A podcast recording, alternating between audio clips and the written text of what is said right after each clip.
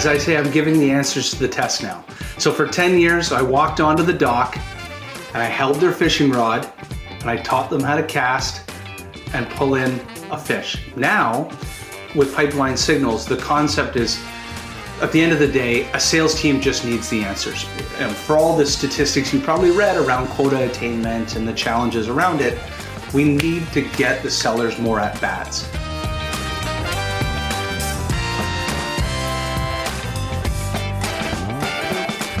Hi, friends. Welcome to the Sales Enablement Podcast. I'm your host, Andy Paul. That was Jamie Shanks. Jamie is the CEO of Pipeline Signals, as well as CEO of Sales for Life.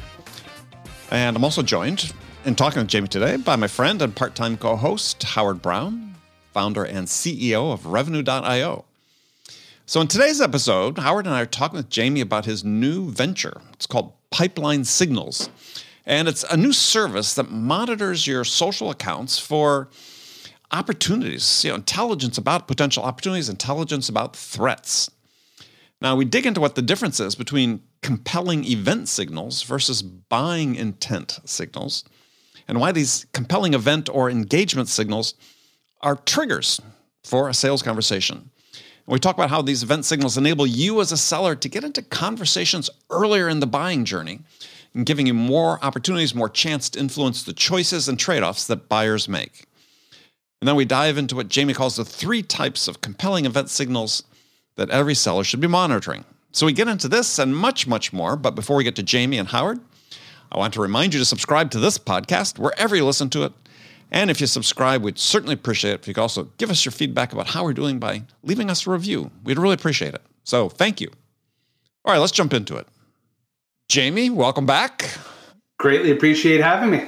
And Howard, as always, pleasure to have you back on the show. Great to be here and great to see you, Jamie. Good to see you, Howard. So, people with really good memories remember that Jamie was previously here on episode, let's see if Jamie remembers, episode 312 and episode 716. I was just going to make up numbers, so okay. Yeah, yeah. well, they, no one would have known the difference. So I had to look it up. But uh, so welcome back. So you're joining us from where today? I'm joining us from Toronto, Canada. Nice. Is it winter uh, well, yet? It's nice in the summer. yeah, I was going to say, is it, is it winter yet? Soon to be. Soon, Soon to, be. be. I'm in New York. We have snow in the forecast for next week on Thanksgiving. So, yeah, early winter. So, uh, well, welcome back. Yeah, we want to talk about uh, your new venture, Jamie, Pipeline Signals. So, uh, tell us a little bit about it and what was the impetus to, to start this new venture. So, for 10 years, I've been training social selling and pipeline creation through our agency called Sales for Life. Mm-hmm. 500 global customers, a quarter million sellers certified along the journey. When a seller becomes certified in that company, uh, in our certification programs, they need to create a real live opportunity and defend it in a video case study as to how they created that opportunity. And over the years, we started recognizing there were patterns on how sellers were selecting and prioritizing the very accounts that we're going after. Whether it was net new or it's an existing account for upsell and cross sell, there were these signals that they were looking at and leveraging. And we started to categorize these. Then in 2019, we had a customer of ours come to us. It was a cybersecurity customer that said, Hey, instead of you teaching us how to mine signal intelligence out of tools like LinkedIn and be able to look at it from a decentralized model where every seller is responsible for their own market or total addressable market, what if you created a centralized model? We nicknamed it the Global Command Center. Now, at that time, I'm owning a global sales training company. So when you sell hammers, everything looks like a nail. Mm-hmm. And I tried to convince them, well, listen, uh, how about we enable your team to do this? You want to have these skills in house. But it planted a seed in my mind. 2020 happens, COVID happens. I'm not on 80 flights a year around the world anymore. So I have a lot more time on my hands. And I turned to my business partner, Amar, and I said, You know, this idea that's been percolating for a while? What if we develop a sister company and its responsibility is mining signals on behalf of sellers, but looking at it from a bird's eye view? and reverse engineering all of their customers and prospects and looking for relationship roadmaps, looking for competitive intelligence, looking for time and maturity events, and then distributing that, that intelligence, that sales intelligence, back to the sellers in the tools that make sense to them. Let's say Salesforce.com or a sales mm-hmm. engagement application. So we alpha test it, we beta test it, we then go live with customers that are from Sales for Life. Then we bring on net new customers, and it's a growing business that we're now in the midst of raising capital to expand. Hmm, very interesting. That's a bit of a long story, but that's that's congratulations. It, it sounds amazing. I appreciate it. Thank you. Well, so tell us a little bit about how how it works because you're you're focusing not on necessarily on buyer intent signals or buying intent signals. What you said you call them more compelling event signals. So, explain what the difference is between those. So, and we have a great image on our website that looks like a puzzle piece. And if you think about a signal, if I'm a sales professional working a market, the Canadian market is example where I am now. I look at accounts through the lens of three different types of signals. Number one, buying intent. My marketing team is telling me who's Googling keywords, who's raising their hand and saying, listen, I'm interested in a topic, I've downloaded an ebook, I've attended some webinars. And if you're using a tool like 6sense, it creates a 6QA score. Mm-hmm. That's category one. We're not involved in that. Category number two is called product usage or known as workload consumption. If you're an existing customer leveraging our software, Sales for Life has a learning management platform, I can see who's using it more, less, the right way, the wrong way. And it helps me discern do we have a churn risk here or do we have an upsell and cross sell opportunity? Again, pipeline signals mm-hmm. doesn't get involved in there. But compelling events have three categories within it and relationships, time and maturity, and competitive intelligence are primarily centered around human capital. And human capital migrates in and out of businesses, thus, they take priorities into a business and leave with them. They grow departments, they shrink departments, they recruit, they connect with competitors. So, what our team is doing and we're in the midst of translating from a managed service to a SaaS software platform as we have analysts, human analysts, who are working on behalf of our customers, who are looking at all of their accounts holistically and saying, okay, of the 2,000 customers and the 3,000 prospects, who's left a happy advocate customer and gone into one of these prospects? Which accounts have been recruiting all that talent at scale? uh, which of these accounts have competitors connecting in there. So it's a global bird's eye view of everything that's happening to the human capital within that total addressable market. So it sounds like you're looking at where people are migrating to, where they came from, and and based on your TAM or your ideal customer, did someone move there? Um, is there a relationship? That sort of thing. Am I getting that right? Exactly. So let's take an account. Um, I've got an iPhone on me. We'll take Apple. Apple is a prospective account. Now, there are three natural migrations that will happen of talent going into this business, and each have a different set of urgency and a different set of conversion. Number one, the most important signal is the relationship signal. So, your customer, oh, my light went on in my Apple phone. Your customer was Samsung. And somebody left the engineering department at Samsung, ups and leaves, and goes into the engineering department at Apple, and they meet your ideal customer profile. That's of the highest level of urgency and convertibility because you have a happy advocate in that business. So that is that is that is noted and then delivered as a task alert directly to the seller in Salesforce that says you have a relationship from Samsung in Apple here's their LinkedIn profile, here's their contact information, here's your SLA to call them within seven days. The second tier, as an example, still a green flag, is the fact that they just hired a brand new chief technology officer. And that chief technology officer, in that first 100 days, is going to shake things up. New people, new process, new technology. Budget. And they budget and they typically deploy a huge portion, it's claimed up to 70% of their budget within that first 100 days, or at least have mentally allocated where it's going to go. So that's still a green flag. Not a relationship, but you have change afoot. The third is the the red or the yellow flag. Again, new person goes in, but they worked at or did a project with or has skills and certifications directly correlated to your competitor. Mm. So when they get into Apple, they're the poison pill. They're the detractor. They're going to bring in the, the vendor that they felt comfortable with in the past. And so that migration, three different types of people going into a business, affect the prioritization of that account for a seller. Fascinating. So it really is a relationship graph with migration patterns, and you either have advocates or detractors, and you're helping prioritize who I contact. So essentially, you're doing all the work for the, the sales team, the sales development team, so that they can focus on selling and not doing all the legwork to figure out who and what to prioritize. As I say, I'm giving the answers to the test now.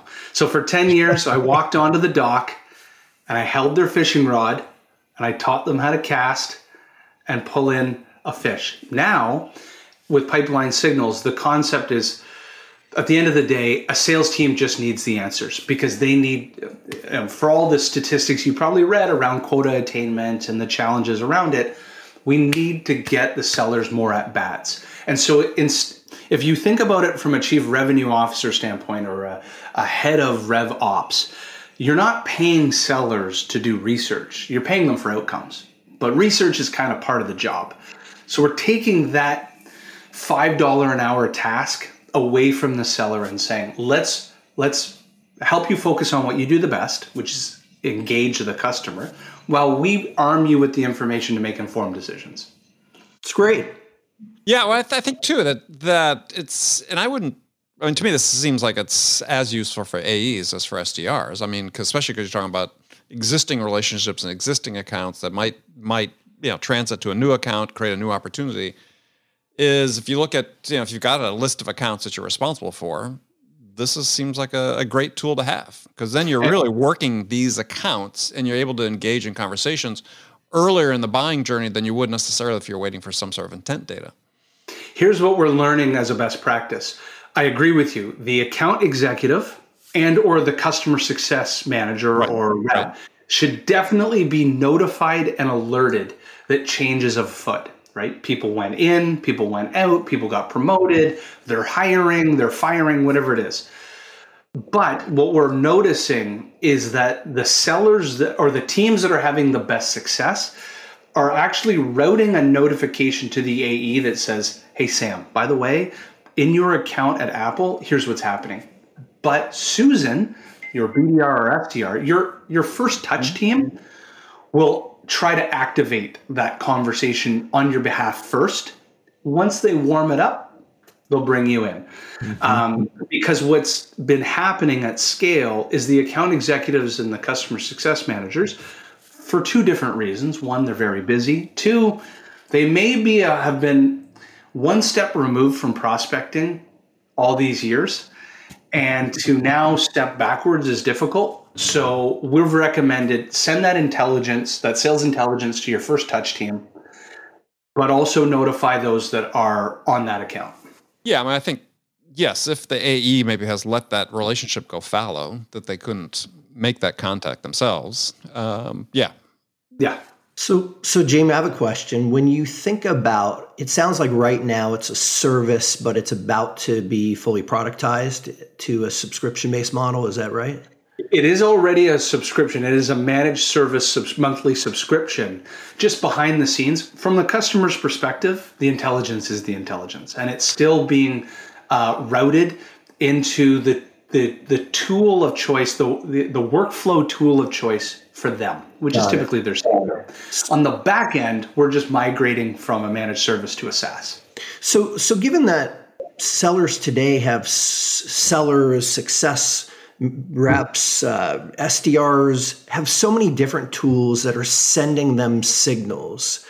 How do you see creating a scoring mechanism so that a rep can prioritize this sort of signal over any of the other signals they may be getting from a variety of tools. Because I think that's one of the things that I'm seeing a lot of reps and, and leaders, quite frankly, challenged with. They have so many signals coming in. How do we then truly create a RevOps platform that says, look, you need to be prioritizing this based upon a score against all these other scores? Where's the master score and the master signal?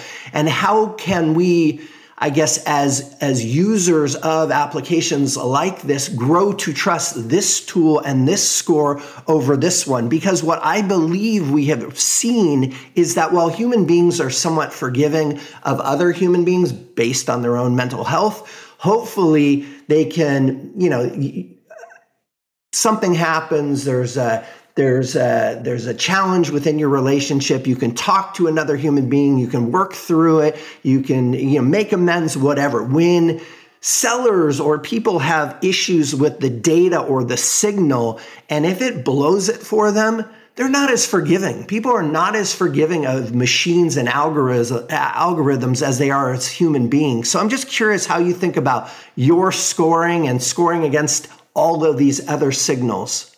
I completely agree where I think you're taking this. The future is, and I'm the first to admit, we are a piece to a puzzle. I'm trying to either win net new or upsell or cross sell Apple. And people make decisions in businesses.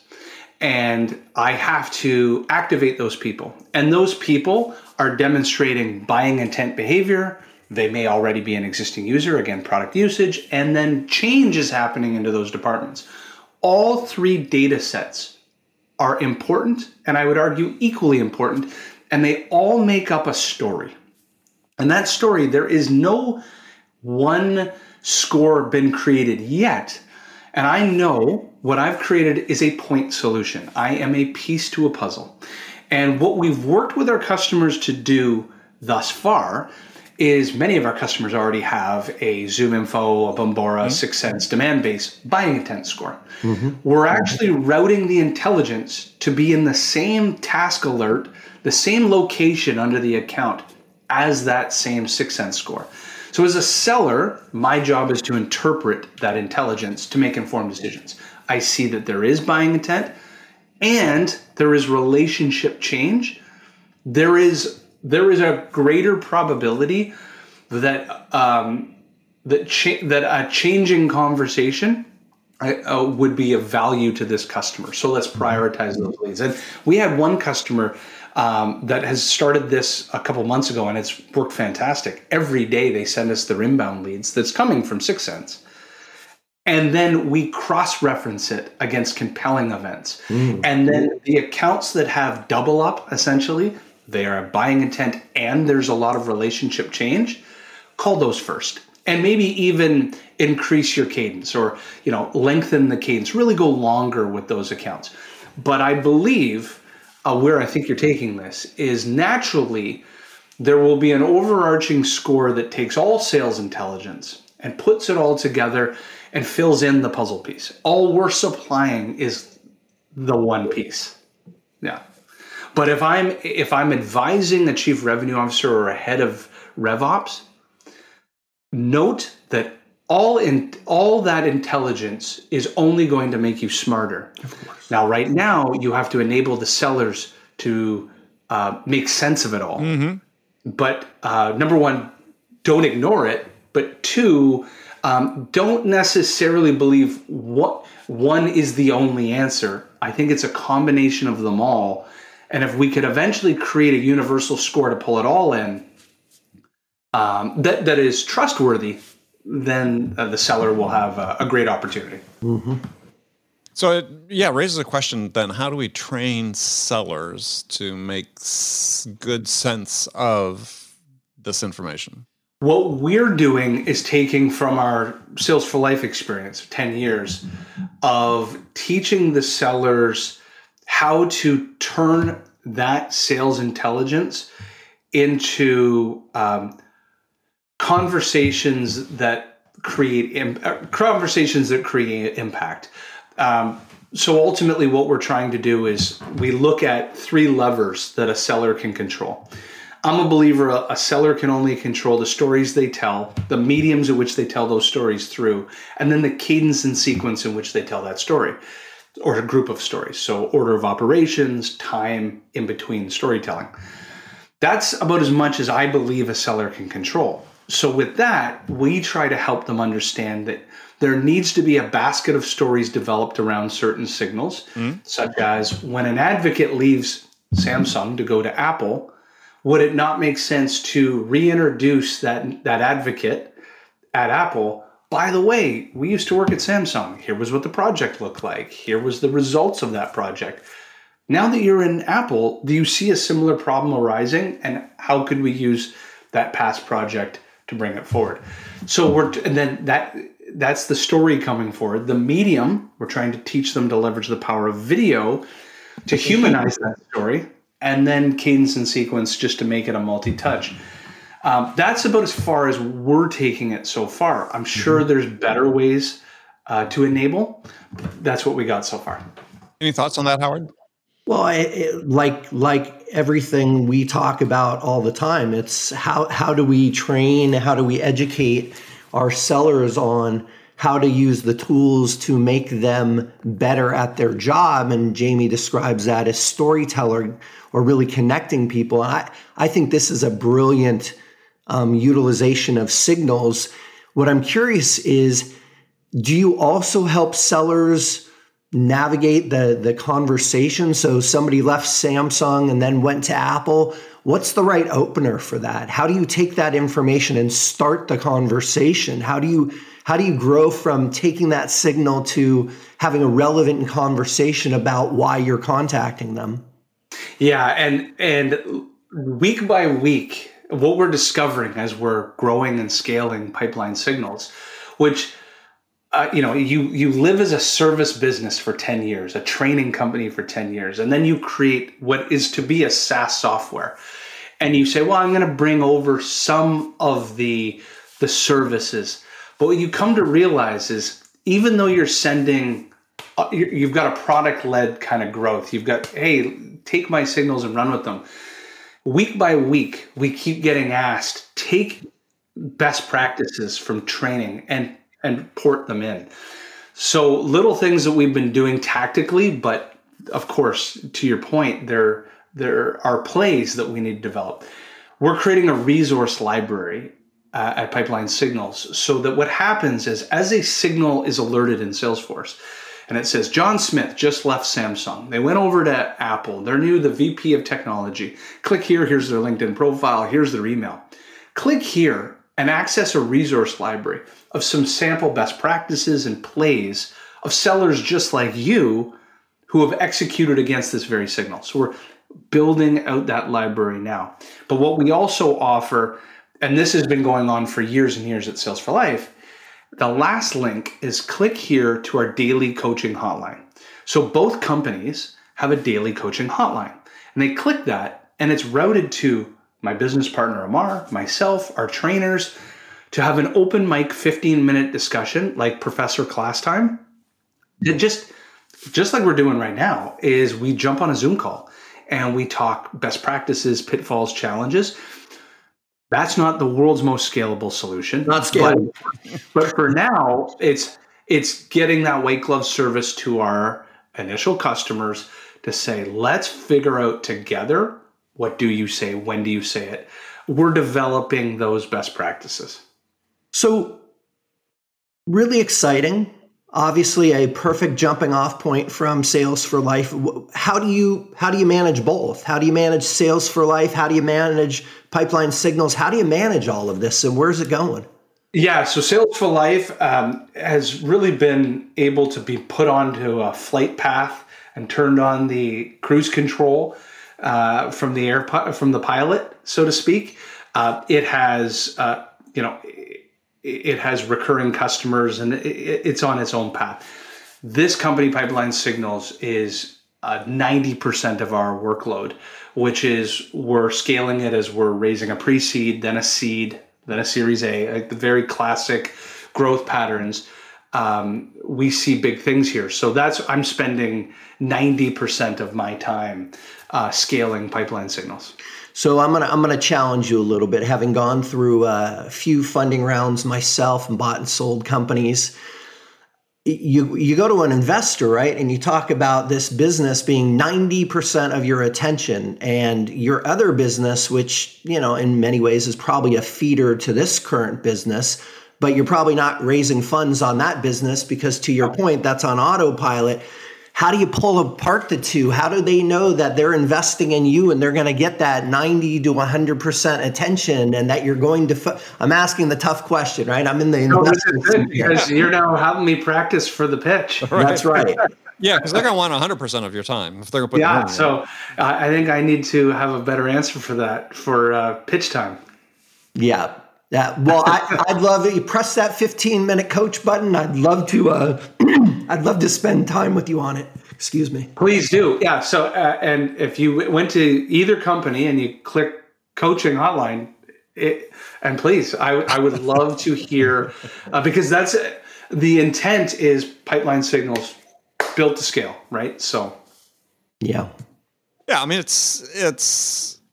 I mean, I like it just because you know, obviously, this goes back to the whole thing about trigger events and so on is is just more data points about how to engage with someone, right? Yeah. And, and what we're trying to do is remove the the data element and give more of the prescription and just saying, here's who you should call and why. Yeah. Right. And I think also maybe give back to people maybe a better sense of ownership of a set of accounts, right? That they really should be chartered to know intimately what's going on, right? If you can no longer get on a plane, travel, and walk the hallways, but you got to know what's going on in your accounts. This seems like a good tool to be able to sort of do that. I appreciate it. Yeah. So now that we're saving reps all this time from having to do their own research, what should they be focused on? What what do reps need to be focusing on in 20 almost 2022 here? Where, where should their time be? I I think that you hit the nail on the head and you were asking you know have you been working on the crafting of the message or the the door openers? I if if day by day companies like ours and others in the buying intent arena the product usage arena are supplying sellers with information to make informed decisions and easing the decision making around account selection and prioritization then i'd be sharpening the axe on saying how do i ensure that if i have a, a lead or an opportunity, I am improving conversions of uh, activating that account, like opening the door, and then assuming maybe you're the same rep who also is the one then uh, demoing or pitching the solution. I would really be honing in on my communication skills mm-hmm. and working on that first impression, that demo that's going to set the tone for the relationship with that customer. I mean, that's the part. Sales for life, uh, my entire life has been around prospecting. So getting to the door opened. And so if somebody was helping me with account selection and prioritization, I'd be working on key account planning, key account engagement, activation, opening that door. For all the new sellers out there listening, where do they focus? There's there's signals, there's there's conversation, there's tools, there's there's so many things to to grow and to uh, to to focus on. How, how, do I how do I choose? I, I, mean, you you have a business called Sales for Life, but where do I start? I talk to more sales reps now. They're just like, which book should I read? What what software should I use? Like, where do I go? How do I start? If I were starting all over again, hmm. uh, let me quick quick story. So I I used to live in Australia. I was 25. I moved home after my master's degree, and the only company that would hire me was in commercial real estate. I was in a 100% commission job. And I call it water cooler learning. I was in a giant office bullpen with brokers, uh, commercial real estate brokers. And I mean, they were making a zillion phone calls a day, as was, as was I and I would pretend I needed another glass of water. And as I would see a, a, seasoned grizzly vet walk up to the water cooler, I would walk up to, you know, tap a little water into my thing and ask them a question. If I was 22, 25, 27 again, I wouldn't necessarily focus on some sales methodology or anything like that. I know that sounds counterintuitive to a guy who owns a sales methodology. I would be working with the sellers who have been successful in your own company and I would reverse engineer what does ideal look like? I would find out from them what has opened doors for them, what has take them for lunch or even virtual lunch. Learn what what closes doors, how do what loses deals quickly. What are the things I need to know in the sales process from legal and procurement that I might not already know? I'd really because you're probably working from home, you might even be new to a company and you've never even met your own teammates physically since COVID started. I think you've got to learn from those that have walked the walk in in your business. It was a and it was an advantage I had when I you know I started in commercial real estate as the internet was birthing itself. So all we had was phones and notepads and I just heard stories and I learned from my counterparts. That's what I would do. How about yourself? If you were to start all over again, what would you do? Well, that's what I did at the start of my career. Is attach myself to the the person in my office that was having the biggest success. Yeah. And we did ride alongs. So at that time we were out in the field. Um, and yeah, learned how to learned how to get get a receptionist to uh, not shoo me away. Um, and it's through him. And it's just, you know, he was genuine, he was open, he was authentic.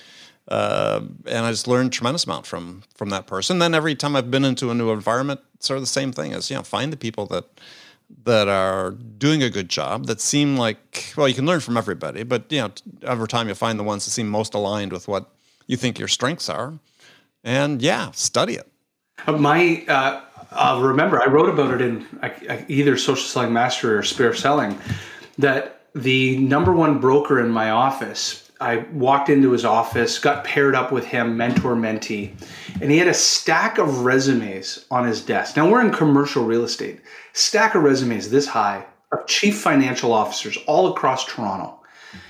And his name was Cam. I said, Cam, what are you doing with all these resumes on your desk? He said, You don't understand. We're not selling real estate.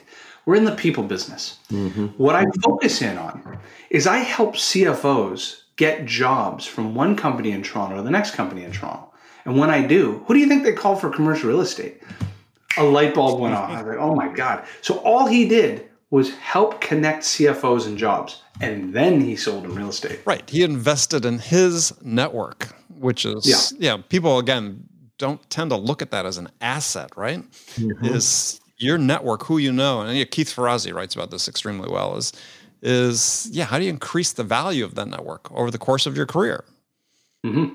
Howard, how would you, uh, what would you do? I think you guys hit the nail on the head. I think I would study success. I'd study what success looks like and, and all the pieces that lead to success. I think that it's critically important to understand who we're trying to sell to. So, really understanding their world, what motivates them, what drives them. And I think, and I'm seeing it more and more, people don't spend enough time learning about the product or service or value that they're delivering. So truly master the product or service that you're trying to convey the value of. And and I think if you don't understand that, if you don't understand who you're selling to and what motivates them, then you're probably going to miss the mark. So follow the masters, create mastery and and and go. But, you know, it's it's uh if you're not a curious person, if you're not passionate about helping others, if you don't want to constantly learn, you're probably in the wrong profession. I would I would add to that, Howard, is I think that we don't, yeah, so we as sort of you know leadership and sales and so on, is don't ensure that sellers spend enough time with existing customers.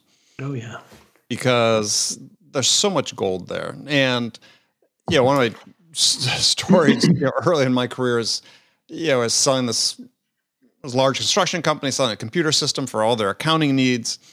And they ran us through the ringer on every application, the general ledger suite that you could possibly do, in depth demos and so on. And yeah, close the deal. And then I don't know, I'd stay in touch. But about three or four months later, I'm going back after the implementation team has got them up and going. And they're just running billing. I said, what the hell are you doing? You ran me through the ringer over this. He says, yeah, well, billing paid for the whole thing. Mm. Right? and this was the most important thing to them. And you know, had we been smart enough to find that out beforehand, but also if we had gone to other users, yeah, I could take that information now. I went to other contractors and said, "Oh, okay, this is probably similar. This is what they're really going to be interested in." You learn from your customers how to sell your product if you just go talk to them. Yeah, yeah, abs- absolutely. Uh, shifting gears just a little bit, Jamie, you've been in uh, social selling, social sales space for a really long time. LinkedIn is uh, getting incredibly noisy. Um, what what's the future of social sales look like, and and how big of a part is LinkedIn in the in the formula? It's interesting. Um, I believe that uh, there's kind of macro and micro. So Micro, Microsoft's ownership, I thought, would have taken uh, more of a foothold into LinkedIn. You know, they've been together for now three or four years. I would have thought that LinkedIn would have built a complete channel ecosystem and it would have been sold with every Office 365 and it would have been bundled directly into the Office C suite and it would, it would be more integrated into the Microsoft mm-hmm. workload uh, that it is not today. It's kind of stayed still as an independent social media platform. Its unit economics seem to be growing a lot faster than some of its original predecessors, Twitter and and Facebook, especially on the advertising standpoint. Um, but I agree, it um, and this is kind of why our our our solution pipeline signals becomes that much more valuable because the filters the the ability to aggregate the intelligence you only need even if you own navigator it, it is not supplying you with that intelligence on a consistent basis uh, there's a lot of noise i also believe that there will be social networks that will emerge and there already is in other parts of the world in germany you have XING you have Weibo and WeChat in Asia Pacific.